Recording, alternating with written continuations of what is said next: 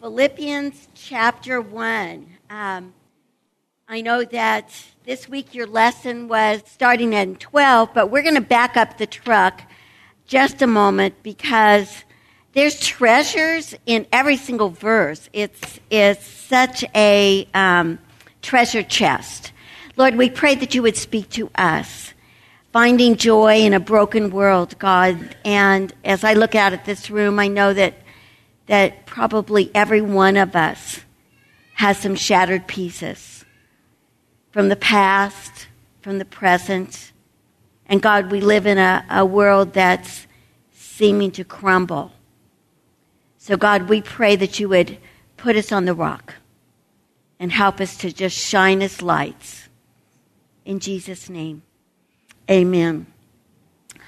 Well, I want to start out with actually the words of Jesus because they really uh, encapsulate um, really the whole book, really the whole New Testament.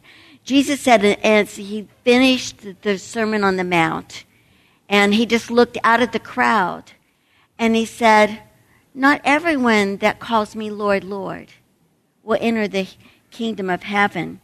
Many will say to me in that day, Lord, didn't we do this and do, didn't we do that? And, and, and I can just picture him leaning over and say, uh, Who are you?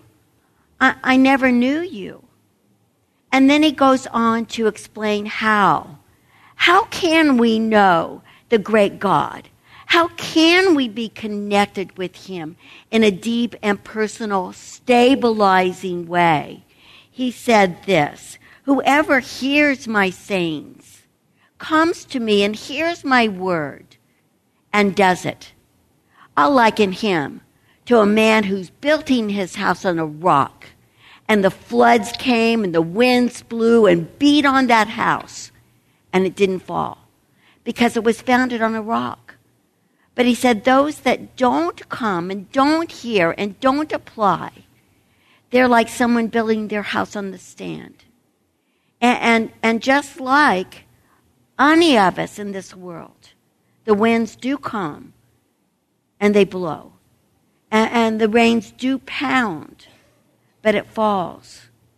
And that's the decision that we have. And that's, that's why it's so exciting for us to be together and fortify each other and hear the Word of God. But not just hear it, but take it deep into our heart, these truths that we learn. And so, as we open to the book of Philippians, backing up into chapter 1 just a little bit, um, he says such an important thing that I, I, I feel like it's so, so important to emphasize. In verse 6, he says, being confident of this very thing, that he, the great God of the universe who flung the stars in this, into space, he who began a good work in you will complete it to the end. And, and I think for most of us, we, we should probably have a, a little sign on our forehead excuse my dust, excuse my messiness today, excuse my failure. I'm a work in progress. And um, on the freeway, they're doing a lot of freeway rehab, and, and they have the, these signs that say, slow down, slow down, um, construction ahead. And um, that, we should give each other grace because we're all a work in progress, aren't we? But God is continuing to work. Um, uh, Jackie Insminger is in the sound booth maybe uh, this morning. And many years ago, she was asked to give a, a message, a workshop on uh, gentleness. And it shocked her. And, and she came to me and she said, Debbie, when did I become gentle? I could, this probably 20 years ago, this happened. And I can remember the shocked look on her face. When did I become gentle? When, when did I qualify to teach a class? It's because God was working in her and has continued. And now anybody that would meet her today would go, You were probably born gentle. You're an awesome person. God has plans for you. He has plans for you. God, for God is my witness, Paul said, how greatly I long for you with the affection of Jesus Christ. Well, they could have confidence in her, his, her, her, their progress because he was living proof. I'm sure they all knew his testimony that he was on a rampage. Wow, he was a bad boy. And God knocked him off his horse and he changed completely. And he once hated Christian, but now, now look at how he's taught, I long for you with the affection of Jesus. He's talking like a girl. I mean, he's talking like a mom, not a father in the faith. God, if God can change Paul, he can change anybody. And maybe you have a, um, a unlikely candidate in your world. Uh, well, don't give up. Don't give up. Maybe you should ask that God would knock him off his high horse. And maybe sometimes God has to knock us off our high horse a little bit.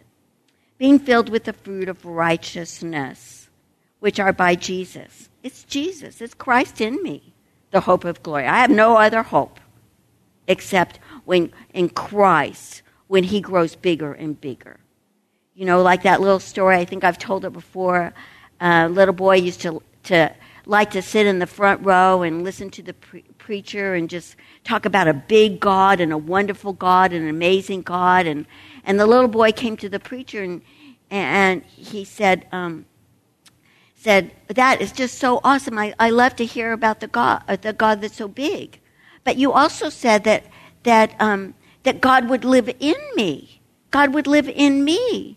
And the little boy said, if God is so big and I am so little, and he comes in, wouldn't he just stick out?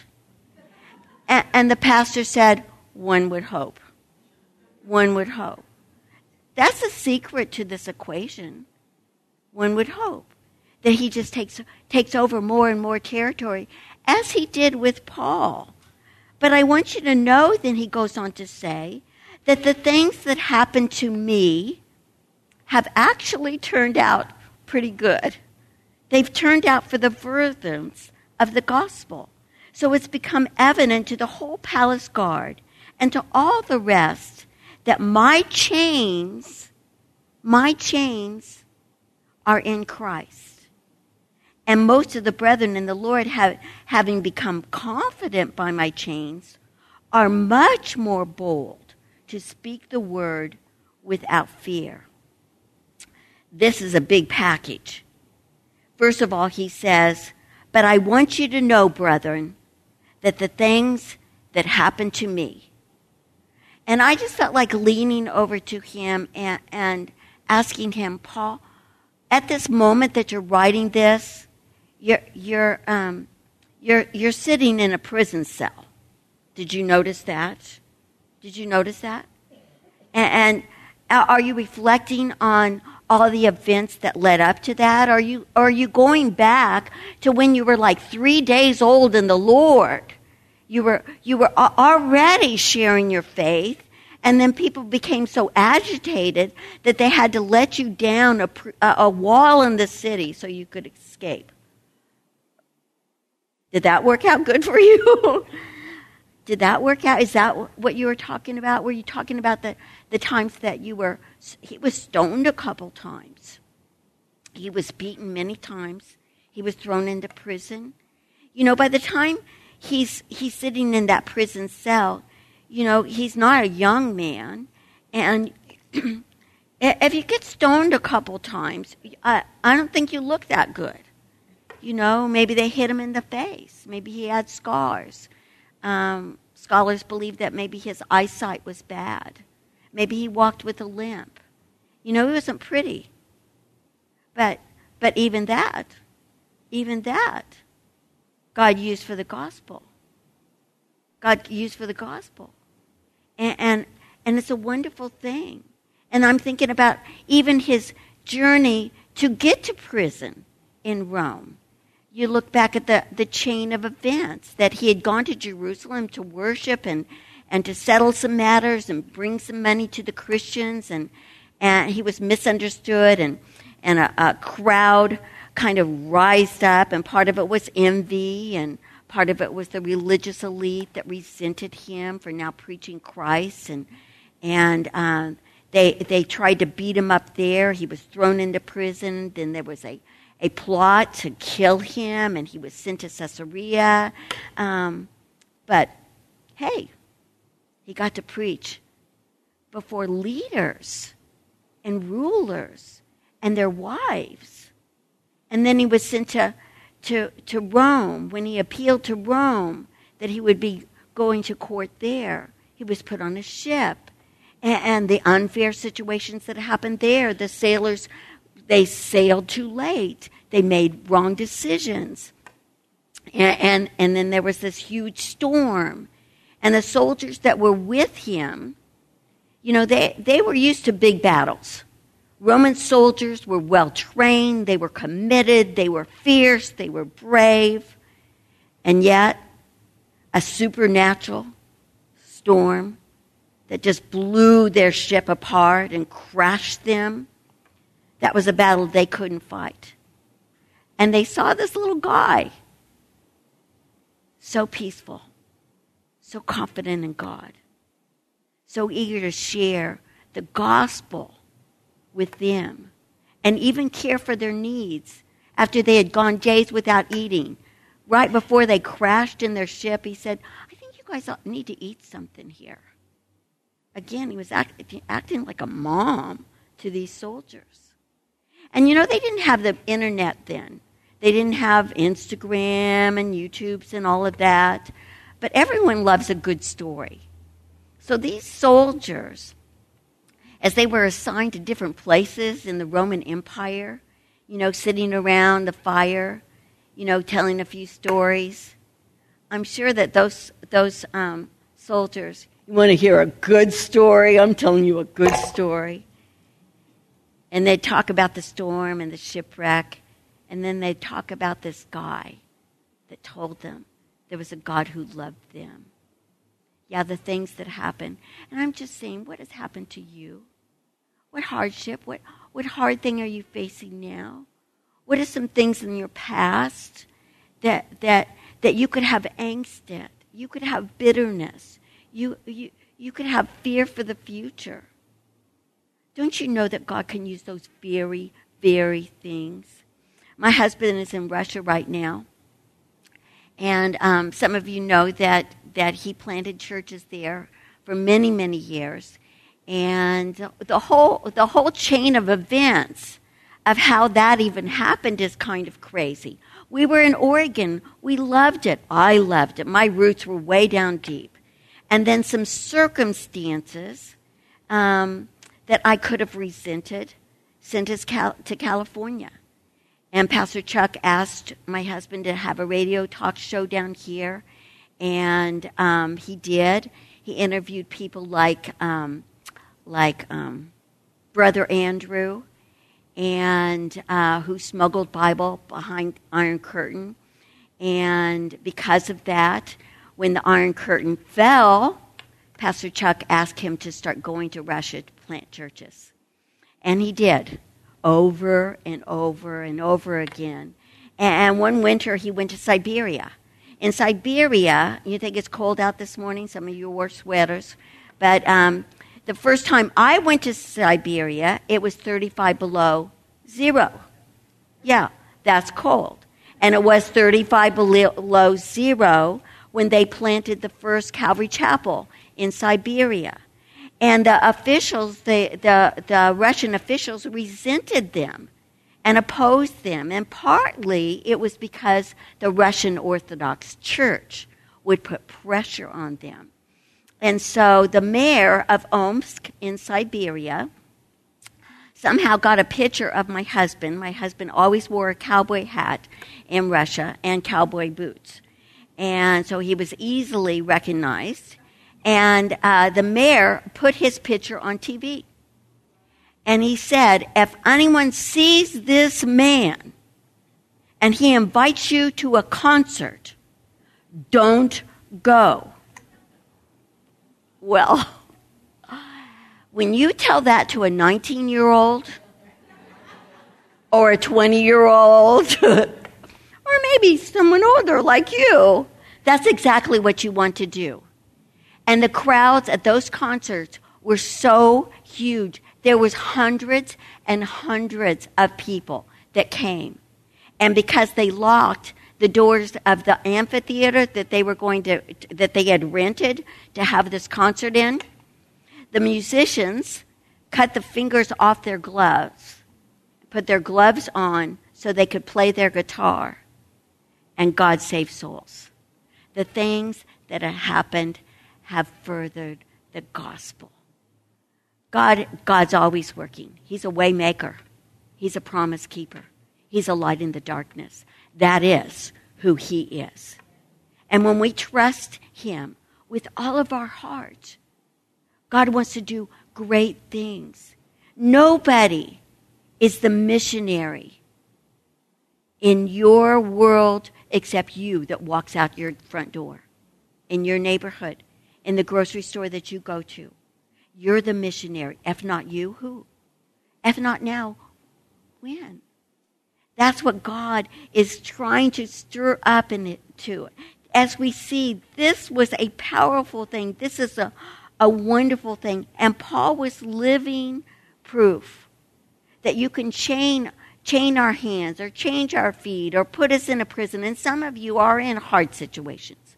Some of you are mommies. You feel sometimes you're locked up with three little ones. Help!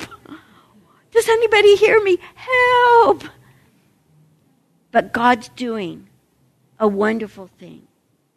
A wonderful thing. When you're out with those little mommies, you know, God can use you. When you start chatting with somebody at the grocery store or maybe in line, God can use you as you shine. God uses you as a missionary to your children. They're the mission field sometimes. Maybe your husband isn't saved. They're the mission field. My family's not saved. My, mo- my sister just broke her arm last week. I'm going to go to her house and be a missionary with her and love her. Love her. Love her in the name of Christ. So he makes this statement that, that people are bold because of what they see in him. And, and we should be bold. We should be bold because we what, what we see in him. I just finished reading the story of Joseph. And truthfully, in my Christian life, I've read that story at least 40 or 50 times. But, but still and yet, every single time, it's a cliffhanger to me. It's a cliffhanger. I am just hanging on every word. What's going to happen next? I know what's going to happen next, but I want to see it again. Tell me again what's going to happen next and, emotionally, I mean, I found myself weeping, weeping when his brothers sold him into slavery. The callousness, and then they lied to their dad.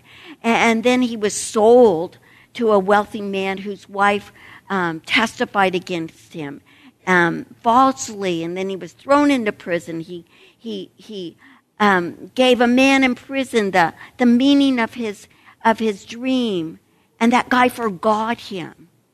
But the testimony of his story is God was with him, God was with him, God was with him, and never forgot him. And that's the story for us. And at the end, after he was restored to his family, his brothers were nervous when dad died. Oh no, now is Joseph's chance for revenge. And you know what Joseph said? He said, Don't worry about it. Listen, yeah, yeah, yeah, yeah, yeah, you guys meant it for evil. But my God, who I serve, he meant it for good. And can't you look at your circumstances and see that? The very thing that's been the hardest for you. I'll tell you, I have friends that, that have gone through such hard things. And you know what?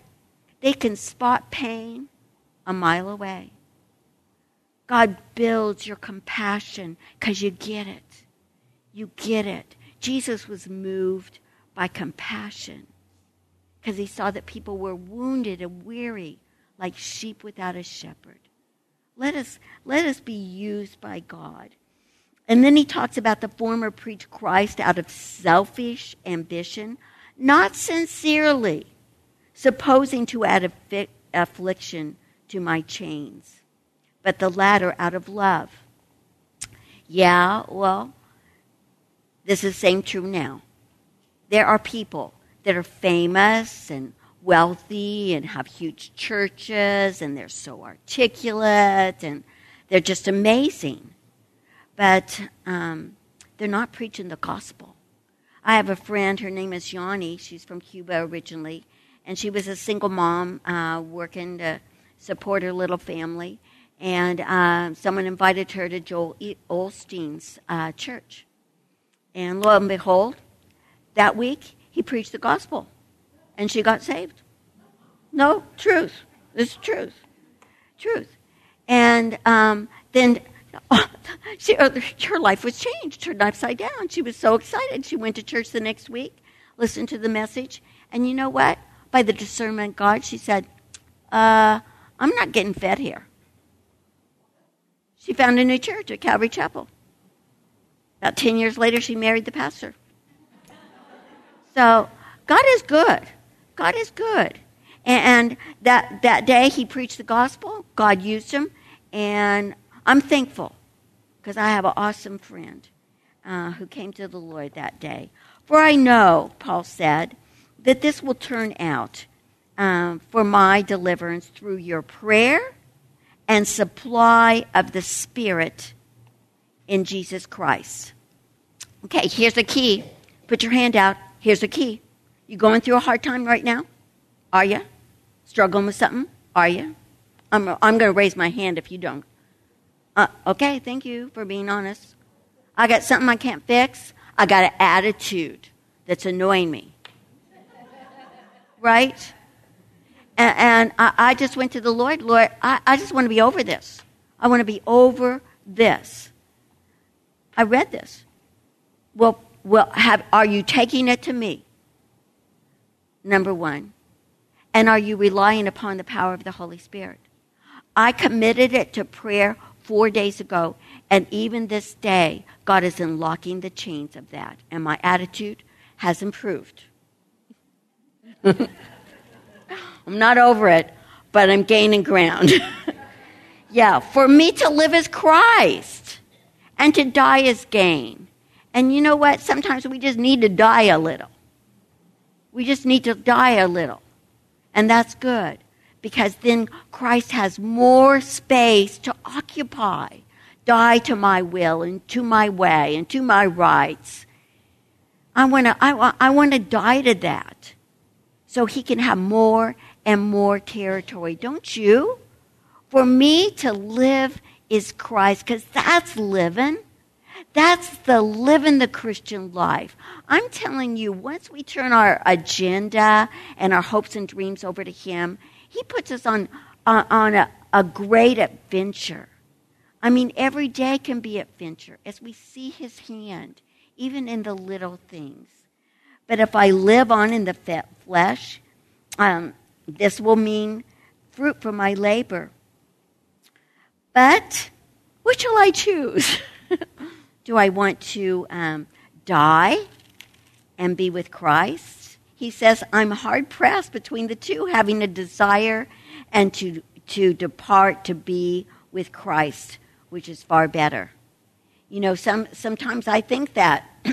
I'm just looking at this world and I go, um, yeah, beam me up, Scotty. You know, beam me up. This is going to get scary. This is ramping up here. Just beam me up now. But you know, maybe not yet. He is going to beam us up with a shout and the trumpet of God. But right now, we need to be about his business. We need to be about his business. We need to see that we should be living intentional with purpose, that we have a mission now. We're not done. We're not done. God decides when we're done. I have a friend, a good friend, that we've served in ministry probably 40 times together. And she just got no, diagnosed with brain cancer. I think she has two weeks. You know, but you know what? I can look back at her life. She ran her race. There was nothing I asked her to do that she didn't do. And sometimes it was last minute. Some of you that work with me know. Not pretty sometimes. But she was a good servant, a faithful servant. And her heart's desire was children's ministry and women's ministry. And she served her heart out. You know, to part is, is glory. And, but to stay is glory. Far better. And right now, some of you are mommies, and you've got a mission. And live it out. Live it with all your heart. And fall on your knees, asking the Holy Spirit to fill you. How did Paul become so dynamic, so amazing? Well, after God knocked him off his high horse, then he sent a faithful servant, Ananias, to lay hands on him to receive his sight. But also, this is, this is specific and strategic to be filled with the Holy Spirit. That's the secret.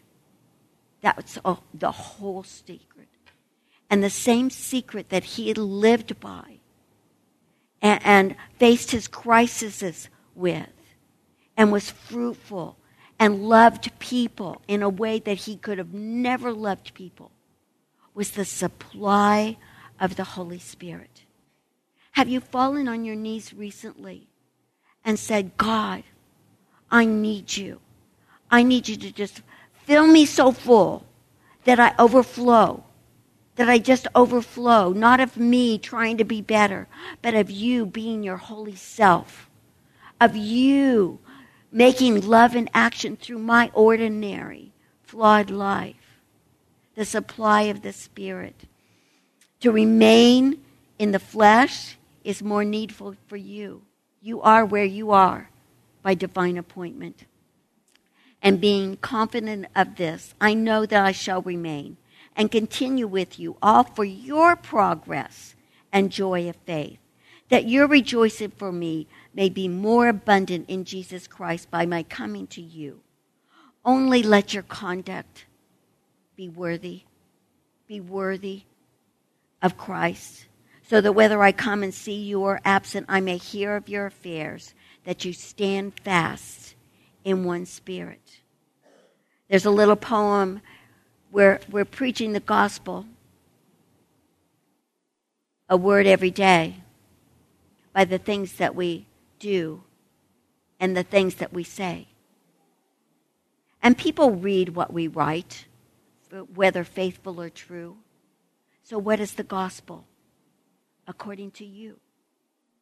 We are to be the hands and feet, living worthy. Such an honor, such a privilege of the gospel, living, living proof to others of a changed life, standing fast on the faith, and not in any way terrified by your adversaries. Well, that's a good word for us. There are times when I, well, I have to turn off the news. I'm a little terrified of the adversaries of Christian Christianity today, which to them is a proof a perdition, but to you of salvation, and that from God. For to you it's be granted on behalf of Christ, not only to believe in him, but to suffer for his sake. It's an honor. It's been granted to you. Lucky you. And you know what he's saying? Lucky me. Lucky me, he's saying. How did I end up in a Roman prison, being able to affect by a ripple effect the soldiers, and they go back and tell their, their wives and their children, and they tell other soldiers, How do I get to testify in places that I, I, I would never imagine? Lucky me. And He's called us, wherever we are, to suffer well. Uh, easier said than done but to suffer for his sake. That we could say, I get it when we see someone going through a hard time. I get it. But you know what? I have a God who's affectionate towards you. He's not a, just a God that wants to boss you around. He's not just a God who, who gives you rules and regs. Going back to this statement that Paul said, he loved them with the affection of Jesus. Do you have that in your own life? Do you realize that he's affectionate to you personally? That he knows every tear that has ever fallen from your face? He loves you. He wants to speak his promises to you. He wants to give you his strength when you're weak. He wants to clear the fog when you feel like you don't have the answers to that complicated problem you're facing. He wants to heal your broken heart. And this is the message of this wonderful chapter. Will you hold out your hands with me right now? Lord, we just thank you, God. There are so many powerful treasures, God. We just want to we just want to grab them and stuff them in the deep part of us. God, so when someone is hurtful or, or someone is agitating or someone rejects us, God, that we would just feel safe and God, we would feel confident that God, that you said in the world we would have tribulation, but be of good cheer. Have joy. Have hope because you have overcome the world. And God, I pray, God, that we would do exactly what you commanded us to do come to you, hear your word, and obey it so that we will be standing on the rock when the storms come. And so, God, we pray with all of our hearts that you would absolutely fill us with your Holy Spirit. Fill us with your nature. Fill us with the fruits of your Holy Spirit living in us. Christ in us is to live. Christ in us is glory. And we pray and ask all these things in Jesus' name. Amen.